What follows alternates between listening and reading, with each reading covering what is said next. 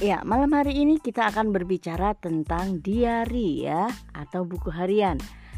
Ya, sahabat pernah nggak menuliskan unek-unek kita, menuliskan perasaan kita, entah itu sedih kita, jengkel kita, marah kita, kita tuangkan dalam sebuah tulisan? Tentunya pernah bukan?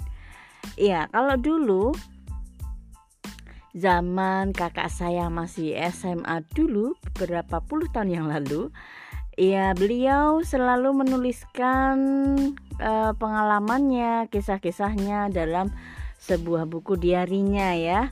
Yang mana buku diarinya itu uh, hampir uh, mendekati 10 buku ya saking rajinnya setiap malam sebelum tidur kayak gitu ya uh, menuliskan kisahnya yang saya nggak tahu kisahnya itu seperti apa ya karena namanya juga buku harian buku pribadi ya tidak boleh dibuka-buka. Nah pada waktu itu saya berpikiran kok enggak ini ya kok nggak repot ya setiap malam nulis buku diary setiap malam sebelum tidur harus nulis kayak gitu ya. Kok nggak kok ribet sih kayak gitu dan ternyata ketika saya uh, semakin hari uh, semakin menyadari bahwa dengan kita menulis itu ternyata akan membuat perasaan kita itu plong, akan membuat eh, beban-beban uh, itu, beban-beban di hati itu terasa terkurangi. Dan ternyata dengan menulis akan mengeluarkan racun-racun atau emosi-emosi negatif yang ada dalam diri kita.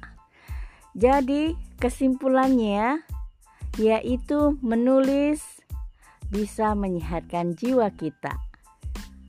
So, mulai malam ini marilah kita menulis, rajin-rajin menulis dalam buku atau dalam sosial media yang kita private agar uh, orang lain tidak bisa melihat apa yang sedang terjadi dan apa yang sedang kita rasakan. Uh, tentunya menulis untuk kesehatan mental kita.